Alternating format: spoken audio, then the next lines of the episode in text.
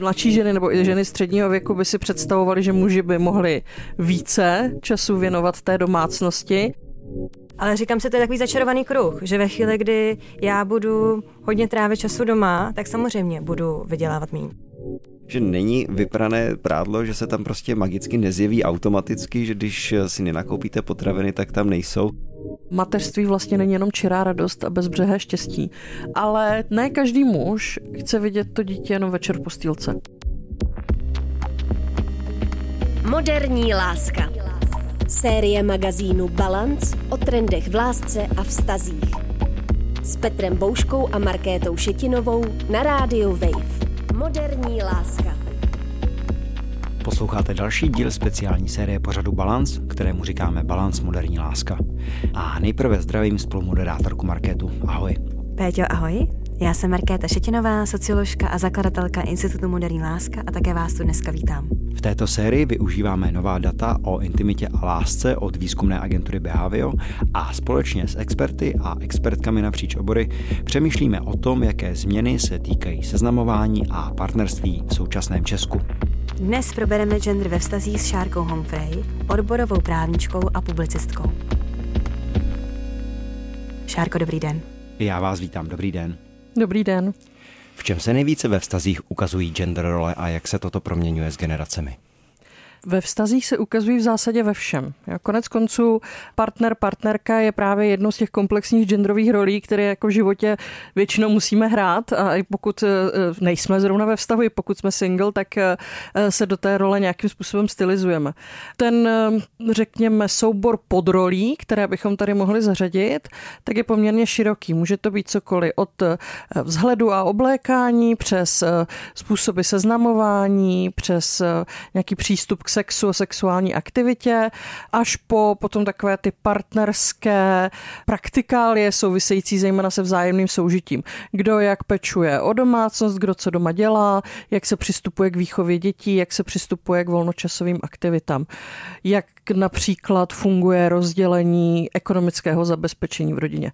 To jsou všechno vlastně aspekty, u kterých máme společensky taková očekávání poměrně trvalé nebo setrvalé nastavená, co tak jako by asi zhruba měl dělat muž a co by tak zhruba měla dělat žena.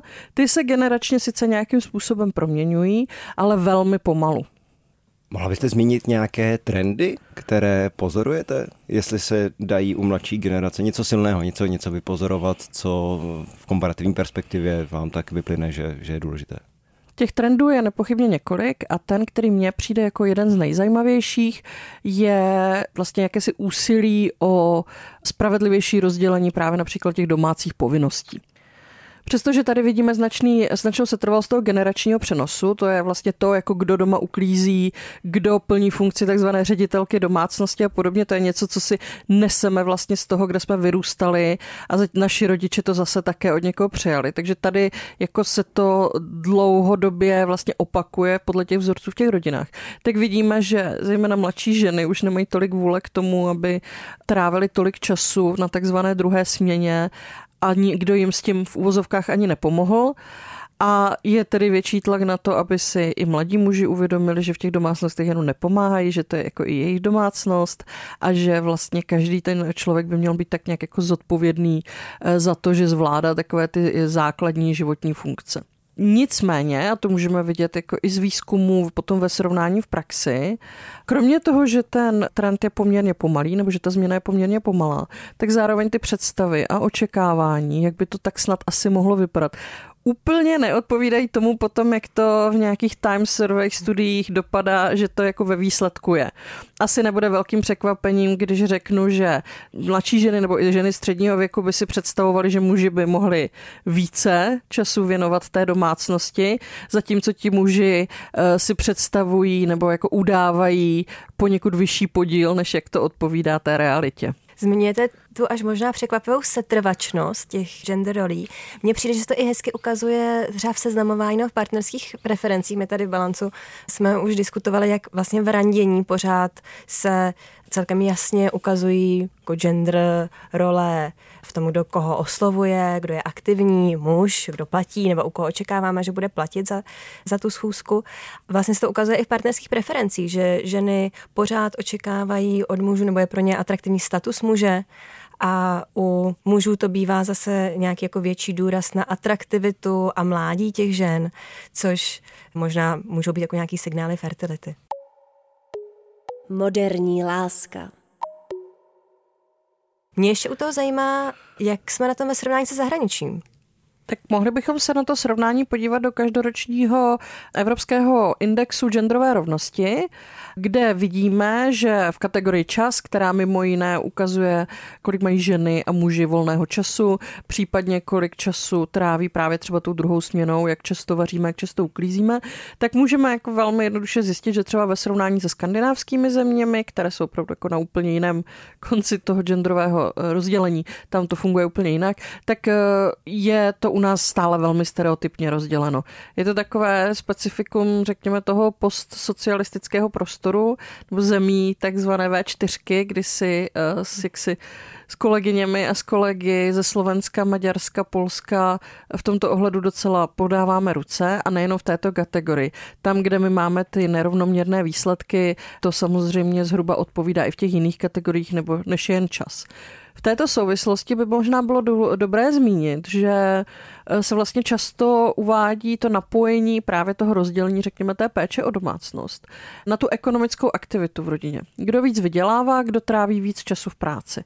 Vzhledem k tomu, že i přes eh, určité změny máme pořád jeden z největších gender pay gapů, to znamená rozdíl v odměňování mezi ženami a muži v Evropě, opět, tedy podobně jako ty ostatní země, země V4, tak tady bývá jako hodně akcentován ten argument, že když tedy muž živí tu rodinu, tak je jako v pořádku naprosto, že žena věnuje ten svůj čas a energii té domácí práci. Když se ale zase podíváme trošku podrobněji do těch žebříčků, tak zjistíme, že to totiž ale není jako jediná souvislost. Že když muži vydělávají v průměru více než ženy, nebo čeští muži vydělávají více než české ženy, tak ten objem toho času, který stráví v té placené práci, se týdně dě- liší zhruba třeba 3-4 hodinky. Když to ten objem časový té neplacené práce je výrazně vyšší, třeba z 8-7 hodin týdně je ten rozdíl. Takže ženy obětují, což zase vyčteme pořád tady z těchto srovnání, té neplacené práci, té domácí práci více volného času než muži. Hmm. Nesouvisí to jenom s tou ekonomickou aktivitou.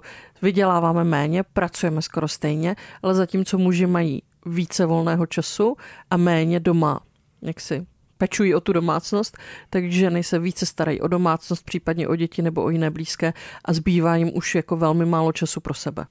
Bere se třeba v těch výzkumech taky v úvahu to nejen to časové hledisko, ale řekněme míra náročnosti té práce, protože, a nechci to vůbec zlehčovat, ale dokážu si představit, že někdo sice v té práci tráví toho času hodně nebo méně a někdo péčí o domácnost více nebo méně, ale třeba mě určitý typ uklízení sítí, takže bych to úplně nepojmenoval jako práci v některých situacích a to množství energie, které, které do toho vkládám a které se mi třeba vrací, se taky liší. Tak jestli se třeba zkoumá nejen to, kolik toho času je, ale co to s těmi lidmi dělá, třeba na úrovni stresu nebo, nebo duševního zdraví. V těchto výzkumech to nenajdeme do takové podrobnosti, ale vy jste tady narazil na takový jiný zajímavý fenomén, který souvisí potom právě s rozdělením těch domácích prací, protože se často setkáváme s tím, že řekněme, muži nebo více aktivně nebo více vydělávající členové té domácnosti si z těch domácích povinností vyberou to, co je baví, jo, to, co mají jako rádi, tím mají pocit, že ať už teda to časové rozdělení jakékoliv, tím mají pocit, že se jako rovnoměrně zapojí do té péče o domácnost, ale ty méně oblíbené činnosti, které ale stejně potřebují udělat, tak hol zůstávají na tom druhém, který jako tady takovýhle výběr nemá. Jo, a ještě s tím souvisí vlastně jedna věc, a to je takzvaný téma takzvané mentální zátěže, pořád je tady někdo, kdo musí plnit tu funkci té ředitelky domácnosti a vlastně musí mít pořád jako na paměti, co je potřeba udělat, kdy je potřeba udělat, co se musí zařídit, kdy jsou třídní schůzky, kam kdo musí k doktorovi, co je potřeba nakoupit, případně jaké úkoly je uh, nutné i rozdělit. To jsou věci, které už se nám třeba nepromítají do toho času, i když se nakrásně může zdát, že všichni jako doma něco děláme a že nám to trvá zhruba stejně, ale tak jako se třeba při zkoumání práce úplně nezohledňuje třeba psychická náročnost, můžeme možná se trošku v některých případech odvinout od výše toho výdělku, ale jenom někdy, tak se zase u té domácí práce předpokládá, že to jsou všechno jako mechanické práce, které potřebují jenom nějaký čas možná nějakou energii, ale jako reálně je zatím vlastně i spousta duševní energie. Ono to není tak jednoduché. A to nemluvím o tom, že celá řada těch domácích povinností je i relativně kvalifikovaná. Jo? Že například uvařit není něco, co byste se bez dalšího jako naučil za jedno odpoledne na rozdíl například od vytírání. Vy jste ještě zmínila ten ekonomický argument, který mě klienti často opakují, že dává smysl, že já jsem doma, peču o dítě, peču o domácnost, protože vydělávám méně než můj muž. Ale říkám si, to je takový začarovaný kruh, že ve chvíli, kdy já budu hodně trávit času doma, tak uh, samozřejmě vezmu si pauzu z té kariéry, tak samozřejmě budu vydělávat méně. No určitě. Je to přesně tak, jak říkáte. A s tím souvisí i ta extrémní dlou, délka naší rodičovské. Ty tři roky, řekněme, na každé dítě zhruba, které jako trávíme doma bez reálné možnosti nějakého částečného pracovního uplatnění, většinou, tak eh, jsou trošku extrémní. Ono to má dopad na celou řadu věcí. My kromě toho rozdělení právě těch domácích prací, které se nám během té dlouhé rodičovské značně prohloubí, i když jako často vidíme už bezdětných párů i u těch vlastně single osob, že ženy tomu věnují více než muži, tak nám to samozřejmě brzdí potom to další ekonomické uplatnění a tím pádem se zase prohlubuje právě to nastavení, kdo živí a kdo pečuje. Tady zase já právě vnímám u těch mladších, zejména u mladších žen, to, že k tomu přistupují jako k těmto očekáváním velmi kriticky, zejména u těch, kterým je třeba okolo třicítky nebo těsně před třicítkou, často jsou vysokoškolsky vzdělané, už do té své kariéry něco investovali a teď jako jim se nechce už jako bez dalšího se prostě v úvozovkách zavřít doma.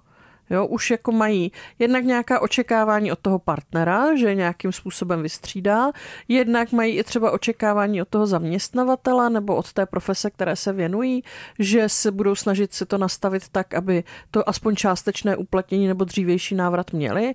A jednak se zajímají o to, jestli existují dostupná zařízení pro péči o dítě, ať už jsou to dětské skupiny nebo školky nebo něco, kam, aby nemuseli čekat až do toho třetího roku, než jim s tou péčí někdo někdo pomůže.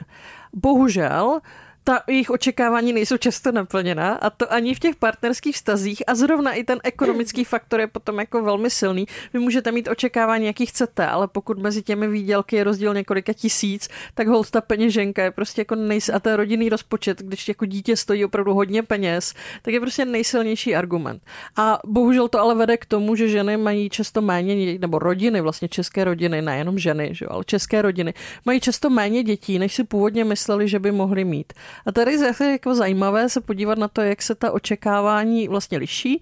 Vyčteme to ze zprávy o rodině z roku 2020, kdy ženy tedy mají um, vlastně představu, že by měly nějaký počet dětí, dvě nebo tři, a zpravidla z této představy ustoupí, kdežto muži poté, kdy mají jedno dítě, tak naopak jako ta jejich představa, kolik by těch dětí ještě mohly mít, se jako zvedá, protože mají vlastně pocit, že to vlastně není až tak jako náročné. A ono, eh, kromě toho ekonomického argumentu, tak ve společnosti kolují i různé jako výroky, no představy, které upozorní na přirozenost toho rozdělení, jako Muži nejsou moc na malé děti, najdou si k ním cestu až třeba od tří let, nebo muži neumí dělat více věcí najednou, ten bordel nevidí, nebo že nám pomáhají hormony.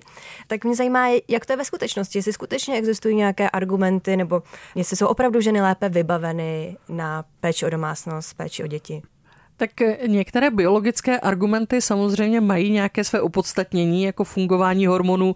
Tady nehodlám nějakým způsobem spochybňovat to, jak prostě funguje třeba ženské tělo v době těhotenství, porodu, v době kojení, tak samozřejmě to jsou jako jiné procesy, než jak to probíhá u mužů. Ale většina těch věcí, řekněme, má spíše kulturní povahu. A to můžeme si ověřit poměrně jako jednoduše, stačí, když se podíváme troš do trošku jiných kultur. A zjistíme, že existují kultury, kde se běžně o dítě stará, tak jak se tomu říká v těch úslovích celá vesnice. Není to záležitost jenom té nukleární rodiny, notabene jenom opuštěné matky, která je jaksi sociálně izolovaná v domácnosti. Můžeme se podívat na země, konec konců evropské, ne zas tak vzdálené, třeba do té Skandinávie, kde se muži opravdu jako rovnoměrně eh, zapojí do té péče o ty nejmenší děti, ne od roku věku, ne od tří let věku, ale opravdu jako o mimina můžeme se zase podívat do států, kde zkrátka jako ani nefunguje vůbec vlastně žádná rodičovská dovolená nebo téměř žádná rodičovská dovolená. Neříkám, že to jsou všechno ideální situace, že třeba ten systém, jak je na, u nás nastavený, že jako nemá žádné výhody, nebo tak, to určitě jako ne, ale už jenom to, že prostě jsou jako státy, kde ta péče o ty nejmenší děti funguje tak diametrálně odlišně, by mělo být dostatečným argumentem pro to, abychom si nemysleli, že to je něco, co mám jaksi vrozeno, nebo co je nám dáno od pravěku. Konec konců i v těchto státech se ty děti rodí, ta porodnost není tak dramaticky odlišná od té naší a zkrátka ty generace tam dospívají. A tahle otázka bude možná i trochu na marketu. Říkám si, jestli to téma genderu ve vztazích a řekněme, můžeme to stáhnout nejenom k té neplacené práci, ale i k více aspektům. Jestli to nemají v něčem jednodušší lidé, vzdělanější, z větších měst, bohatší, že jsou zkrátka schopni lépe rozpoznat ty kulturní normy, poznat, které jim nevyhovují, poznat, jak jsou do značné míry umělé, bavit se o tom a nastavit si to, nastavit si to v těch stazích, jak potřebují, kdežto, a nemyslím to vůbec nějak dehonestačně, když máte nižší vzdělání a toto téma se k vám vůbec nedostává, třeba ani tolik prostřednictvím médií, tak spíše snadněji zapadnete do nějakých, řekněme, těch tradičnějších nebo konzervativnějších rolí a ani vás nenapadne, že by to mohlo být jinak. A vlastně vám to nevyhovuje, možná o tom ani nevíte, že zažíváte tolik stresu, protože máte povinnost pečovat o domácnost. Možná byste byl překvapen, ale um, nemusí to tak být vždycky. A zase nám tady vstupuje ten ekonomický faktor. Uh, v rodinách s nižšími příjmy, a nejenom u nás, jako všude, všude ve světě a zároveň i v minulosti, uh, je mnohem větší tradice pracujících žen, nebo žen, které se dříve po uh, porodu museli vrátit do práce, protože zkrátka ta rodina z jednoho příjmu nevyjde. Konec konců máme i solo, solo rodiče, solo matky uh, opravdu malých dětí, jo, které často jako nemohou uh, vystačit jenom prostě třeba s mateřskou nebo, nebo s rodičovským příspěvkem. A můžeme se podívat do české historie, můžeme se třeba někdy dokonce i před období vzniku sociálního státu, můžeme se podívat do období takzvané první vlny feminismu, kdy eh, se bojovalo o to, aby ženy vlastně vůbec mohly pracovat, přestože ženy z pracujících tříd jako pracovaly opravdu i s čerstvě narozenými dětmi a nikdo eh, s tím neměl nějaký problém, že to byla prostě nutnost, ale můžeme se podívat třeba, třeba do Spojených států a do toho, jakým způsobem americká socioložka Ali Hochschild eh, ve v knížce Druhá směna a potom v knížce Bind popsala právě ty vzorce a očekávání v těchto rodinách. U rodin s nižšími příjmy bylo vyšší zapojení žen do ekonomické aktivity a naopak vyšší zapojení mužů, mužů do péče páry z těch třeba větších měst můžou mít dostupnější některé služby, ať už jsou to služby péče o ty nejmenší děti, nebo i nějaké služby, které nám zjednoduší ty činnosti v domácnosti, což pro ně může znamenat jako snadnější realizaci potom nějaké třeba té ekonomické aktivity obou rodičů, ale ne nutně nějakého genderově méně stereotypního třeba rozdělení té péče. Takže si myslím, že často ten vliv koriguje spíš ta ekonomická nutnost nebo řekněme ta praktická životní nutnost a ty očekávání se vlastně jako zas tak lišit nemusí, spíš jiným způsobem potom narážejí na tu realitu. Když si o tom mluvil Petře, tak mě hlavou běželo, že to možná není tolik o vzdělání, ale o přítomnosti příkladů v mém okolí. A to vlastně mně přijde, že teď Šárka potvrzuje, že můžu kolem sebe mít lidi, kteří to dělají jinak, když mám vyšší vzdělání a žiju ve městě, ale zároveň a možná z jiných důvodů kolem sebe můžu mít lidi, kteří to dělají jinak, když eh, prostě žiju v menším městě, třeba v nějakých víc nevýhodněných podmínkách. Co bych ještě zmínila, že je důležité, je vlastně vůbec komunikovat o těchto očekáváních. Jo. To je taky něco, co já vnímám jako asi velkou bariéru a Markéta nepochybně ze své praxe o tom bude vědět více, Když se o tom bavíme s, s mladšími ženami na různých konferencích, workshopech, setkáních, tak mám pocit, že oni jako očekávají, že ten partner třeba se více zapojí, až to dítě bude na světě. Ale jako to očekávání řeknou nahlas mě a už ne vždycky tak jako tomu partnerovi. A je asi dobrý vědět, že to není něco, co by nám generačně se měnilo samo od sebe.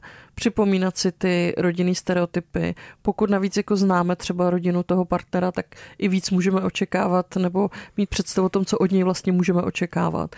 A je důležité tady toto sdílet a nějakým způsobem si třeba nastavit i pravidla a ty přístupy a principy předtím, než jako reálně budeme uvažovat o tom, že už to dítě jak si, si pořídíme.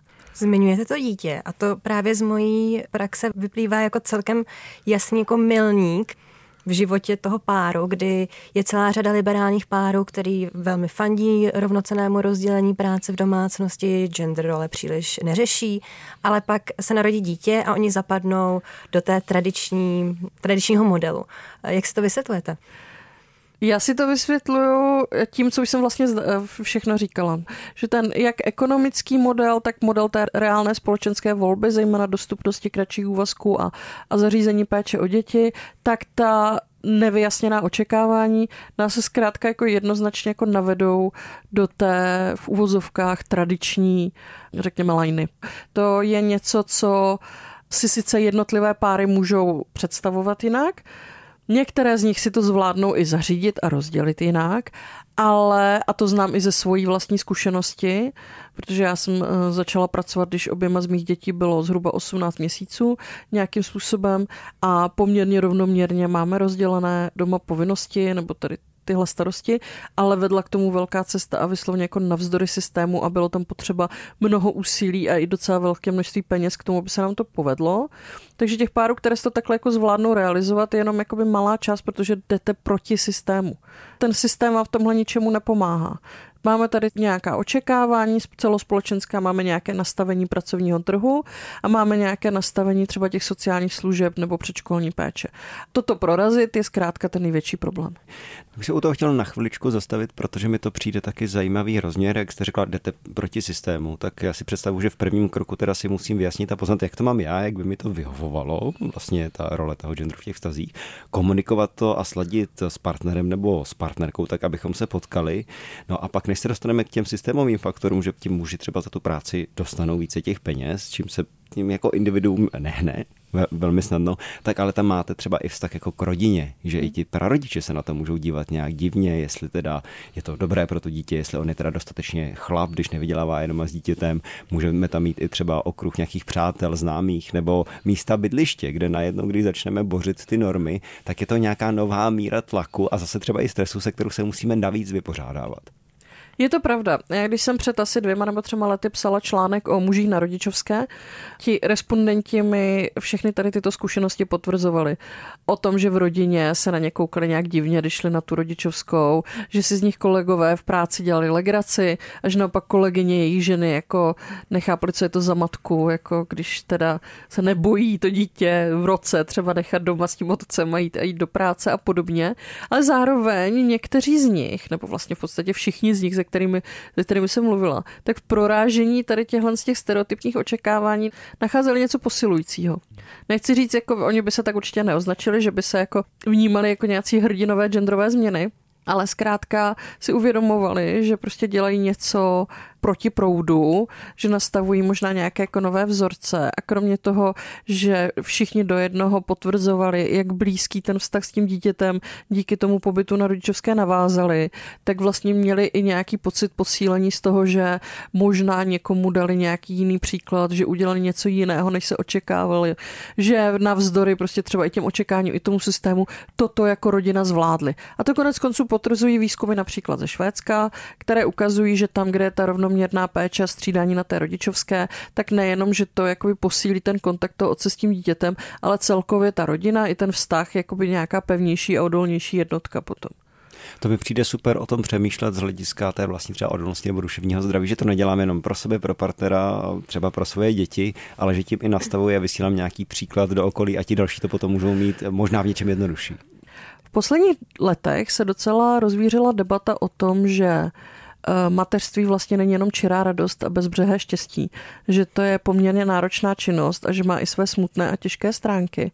Myslím si, že musíme takovou debatu vést ještě o otcovství, to jako, nebo obecně debata o nějakých proměnách maskulinity je u nás ještě, řekněme, poněkud pozadu ve srovnání s tím, jak se bavíme třeba o feminismu a vývoji těch jako ženských rolí.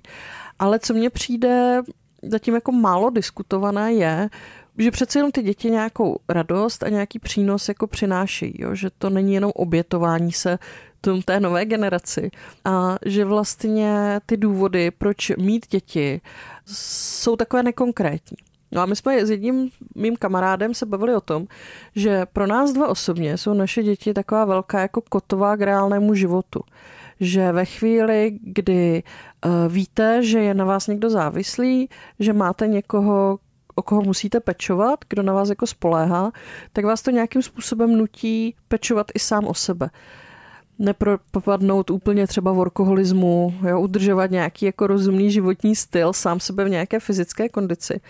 Přijde mi, že to je třeba jako něco, o čem se málo mluví. Jo? Že ty děti jsou vlastně taková pro nás ještě pojistka toho, že můžeme mít vůbec jako nějaký jako jiný smysl, než třeba jenom nějaké svoje jako osobní štěstí.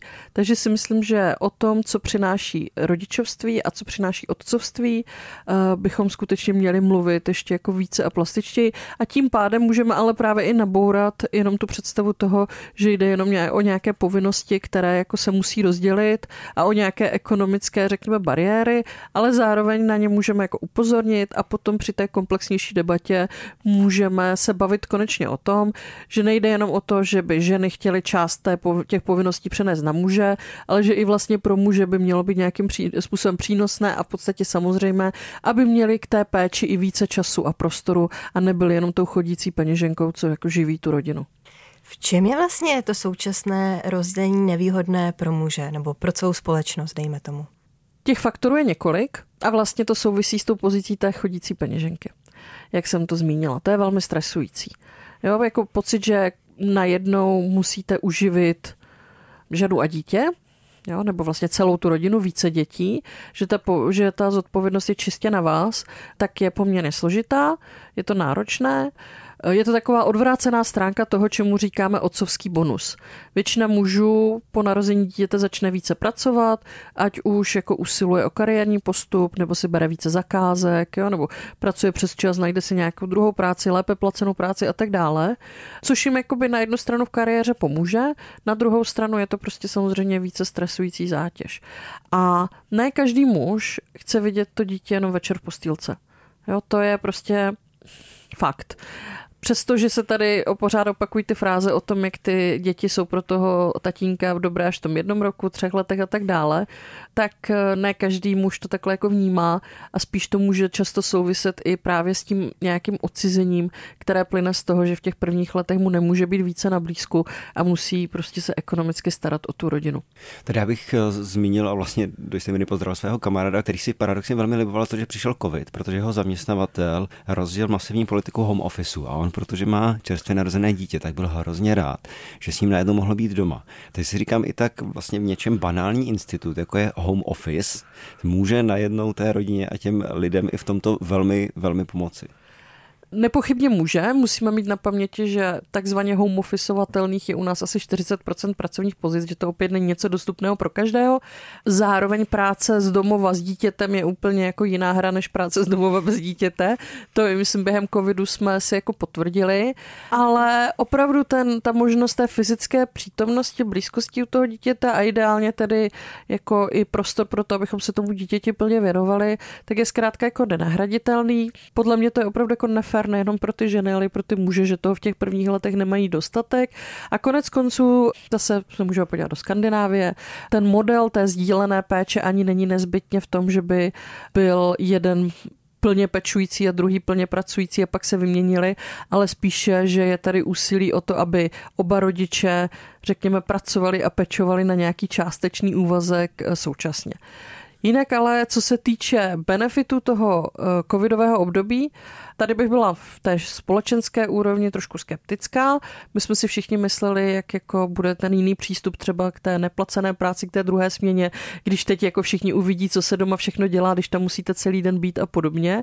A nemělo to nějaké trvalé výsledky. Jo? Prostě je jako nezbytné si to asi říci, eh, že jsme si tak jako na to všichni koukli, co je doma teda jako strašný práce, ale ta práce prostě i jako v, tě, v tom časovém měřítku zase to byly ženy, které najednou měly těch domácích povinností během covidu více než muži. Byly to ženy, které tím byly jako více vystresované a e, velice rychle, zejména mezi tou první a druhou vlnou, ale i v současnosti se zase jako věci vrací do těch původních kolejí. Šárko, my se tady s Petrem nejenom snažíme diskutovat různé trendy ve vztazích a v moderní lásce, ale zároveň ty diskuze překlápět i do praktické roviny. A co byste poradila lidem, kteří chtějí ve svém vztahu vlastně se z těch jako tradičních v uvozovkách vzorců vymanit? Jak s tím vlastně začít? No určitě o tom mluvit, třeba nějakou hravou formou, jo, nebo uh, zkusit si něco přečíst, jo, je na to už poměrně dost jako zdrojů, poslechnout, zkusit si nějaký, nějaký online kvízy a podobně, probrat to možná třeba i s nějakými kamarády, kamarádkami, nastavit si jako teda reálná očekávání a pak je dobré si jako uvědomit, že opravdu tady jsou nějaké ty praktické limity, které ty naše představy nalomí. Takže je dobré třeba se zamyslet nad tím ve chvíli, kdy třeba s novým partnerem uvažujeme o tom, že budeme spolu bydlet, tak jak to jako fakt bude doma fungovat. Jo? A fakt, co je všechno potřeba udělat, kdo to dělá, jak to dělá. Uvědomit si, že prostě pokud budu chtít prolomit nějaké stereotypy, že je to pro práce, dát si nějaká pravidla a snažit se jakoby je dodržovat. No a v neposlední řadě potom před těmi opravdu závažnými rozhodnutími, když se budu rozhodovat, pokud třeba kde budu bydlet, jestli budu mít dítě, nebudu mít dítě, jestli budu měnit práci, jakou budu mít práci, tak si uvědomit to, že muži a ženy mají odlišná kritéria, kterými tyto volby jakoby poměřují, jiná, jiné priority, podle kterých se rozhodují a možná je to dobré fakt si to jako probrat a zkusit se na to podívat nestereotypně. Když bych dala velmi konkrétní případ třeba u té změny zaměstnání, tak víme z výzkumu, že ženy, zejména v době, kdy už mají děti, ať už třeba se vracejí po rodičovské nebo trošku později, nebo dokonce i v době, kdy ještě nemají děti, tak pokud si eh, vybírají novou práci, tak třeba jsou pro ně důležitá taková kritéria, jako je nějaká flexibilita, možnosti slaďování, nějaká dostupnost a podobně, kdežto pro muže bývají často závažnější kritéria nebo důležitější kritéria kromě uh, výdělku, tak i třeba možnost kariérního růstu, nějakého, nějaké seberealizace a podobně.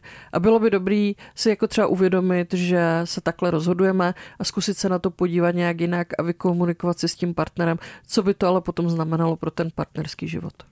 Já jestli můžu tady doplnit takový osobní tip nebo komentář, tak mně přijde mít dobré tu životní zkušenost, že skutečně žiji sám a musím se nějaké období starat o sebe. A to zejména pro muže, protože najednou vidíte, že on ten prach je i na místech, o kterých jste netušili, že funguje, že není vyprané prádlo, že se tam prostě magicky nezjeví automaticky, že když si nenakoupíte potraviny, tak tam nejsou a, a tak podobně. Vím, že ne všichni k tomu mají samozřejmě třeba i z ekonomických důvodů nebo ze své stavové situace možnost, ale já osobně to hodnotím jako velmi cenou životní zkušenost.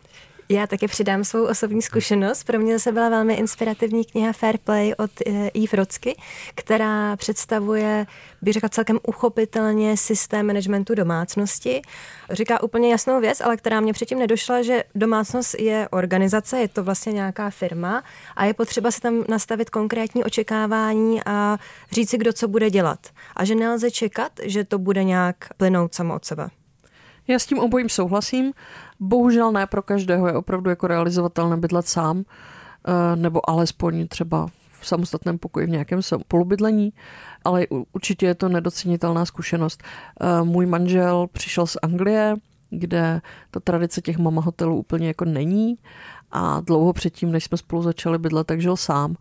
A jako bylo super, že jsem ho nemusela učit takové věci, jako že jak se dává prádlo do pračky, že se třídí a podobně. Jo? A konec konců, já jsem se to taky musela nějak jako naučit. Jo? Což je jako zajímavé zase, tady bych možná dala apel na tu svou generaci jako rodiče těch budoucích generací, že by bylo fajn ty děti jako do toho více zapojovat a vysvětlovat jim, jak se ty věci v té domácnosti dějí.